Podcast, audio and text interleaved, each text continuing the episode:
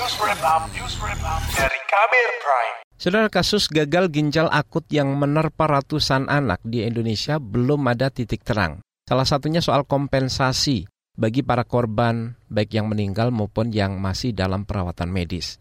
Melalui gugatan kelompok atau class action, keluarga korban masih berupaya meminta pertanggungjawaban sejumlah pihak. Sampai mana proses dari gugatan ini? Berikut laporan khas KBR disusun jurnalis Ardi Ridwansyah dan dibacakan Astri Yuwanasari. Kasus gagal ginjal akut progresif atipikal atau kerap disebut gagal ginjal akut hingga kini masih belum menemui kejelasan, terutama kompensasi bagi para korban yang sebagian besar anak-anak. Hingga awal Februari lalu, Kementerian Kesehatan mencatat ada 326 kasus gagal ginjal akut di 27 provinsi. Dari jumlah itu, sebanyak 116 korban di antaranya telah dinyatakan sembuh, 6 korban masih menjalani perawatan, dan 204 korban meninggal. Kasus gagal ginjal itu paling banyak ditemukan pada anak usia 1 hingga 5 tahun. Penyebabnya masih misteri. Namun dugaan kuat mengarah pada cemaran etilen glikol dan dietilen glikol berlebih yang terkandung dalam obat sirup yang dikonsumsi anak-anak. Para orang tua korban bersatu menggugat sejumlah pihak yang dianggap lalai, mulai dari Kementerian Kesehatan, Badan Pengawas Obat dan Makanan BPOM, hingga sejumlah perusahaan farmasi, serta pemasok bahan obat. Bahkan Kementerian Keuangan turut digugat dalam gugatan kelompok. Majelis Hakim Pengadilan Negeri Jakarta Pusat mengabulkan permintaan gugatan itu untuk dilanjutkan prosesnya. Hal itu disampaikan Hakim Ketua Yusuf Pranowo. Menetapkan satu menyatakan sah gugatan perwakilan kelompok yang diajukan oleh para penggugat dalam perkara ini. Dua, memerintahkan agar perwakilan kelompok atau kuasanya untuk melakukan pemberitahuan atau notifikasi kepada anggota kelompok setelah terlebih dahulu mendapatkan izin dari majelis hakim yang bersangkutan. Tiga, menangguhkan biaya perkara ini pada putusan akhir.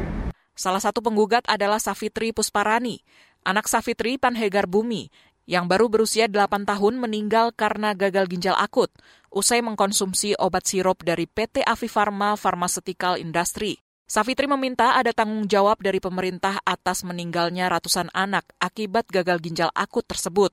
Dia dengan tegas menolak permintaan maaf sebab kasus ini sudah masuk ke persidangan. Ini yang meninggal ini data yang sudah telat, jadi yang sudah organnya semua sudah kena. Jadi kalau yang alhamdulillah selamat ini, jadi masih bisa. Jadi uh, ginjalnya masih bisa berfungsi, semula jadi racunnya tidak menyebar. Nah kalau yang meninggal ini katanya yang sudah menyebar, jadi emang kebanyakan uh, entah itu di awal gagal nafas atau pendarahan. Kalau udah pendarahan hebat berarti semuanya sudah tidak berfungsi. Dalam kasus ini ada tiga kelompok penggugat. Safitri menjadi perwakilan dari kelompok penggugat pertama, mewakili 18 anak korban meninggal karena mengkonsumsi obat sirup paracetamol produksi PT Avifarma Pharmaceutical Industry. Kelompok kedua adalah keluarga dari pasien yang masih dirawat jalan dan rawat inap. Total ada enam pasien. Kelompok ketiga, keluarga dari pasien yang meninggal tetapi obat yang dikonsumsi berbeda. Kelompok ini diberikan obat dari PT Universal Pharmaceutical Industry. Ayah dari almarhum Panghegar Bumi, Habibi, mengatakan, dalam gugatan class action itu, penggugat menuntut pemerintah serta pihak tergugat memberikan kompensasi kepada orang tua korban.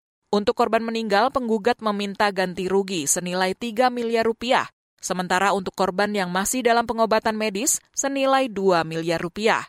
Gugatan yang paling utama itu gugatan perbaikan sistem pengawasan dan peredaran obat-obatan serta pelayanan ya, pelayanan dari Kemenkes terutama. Karena apa yang kita alami ini sejak awal kejadian itu Kemenkes itu slow respon banget ternyata ini ada kejadian besar, seperti mereka nggak ngelihat, nggak mau ngedengar. Nah itu ditambah pengawasan obat-obatan. Itu sih intinya. Kita perlu bukti nyata itu, itu yang penting. Sejauh ini para penggugat sudah menjalani delapan kali mediasi. Hasilnya mediasi itu berhasil sebagian. Lima tergugat pun sepakat dengan hal yang tertuang dalam mediasi.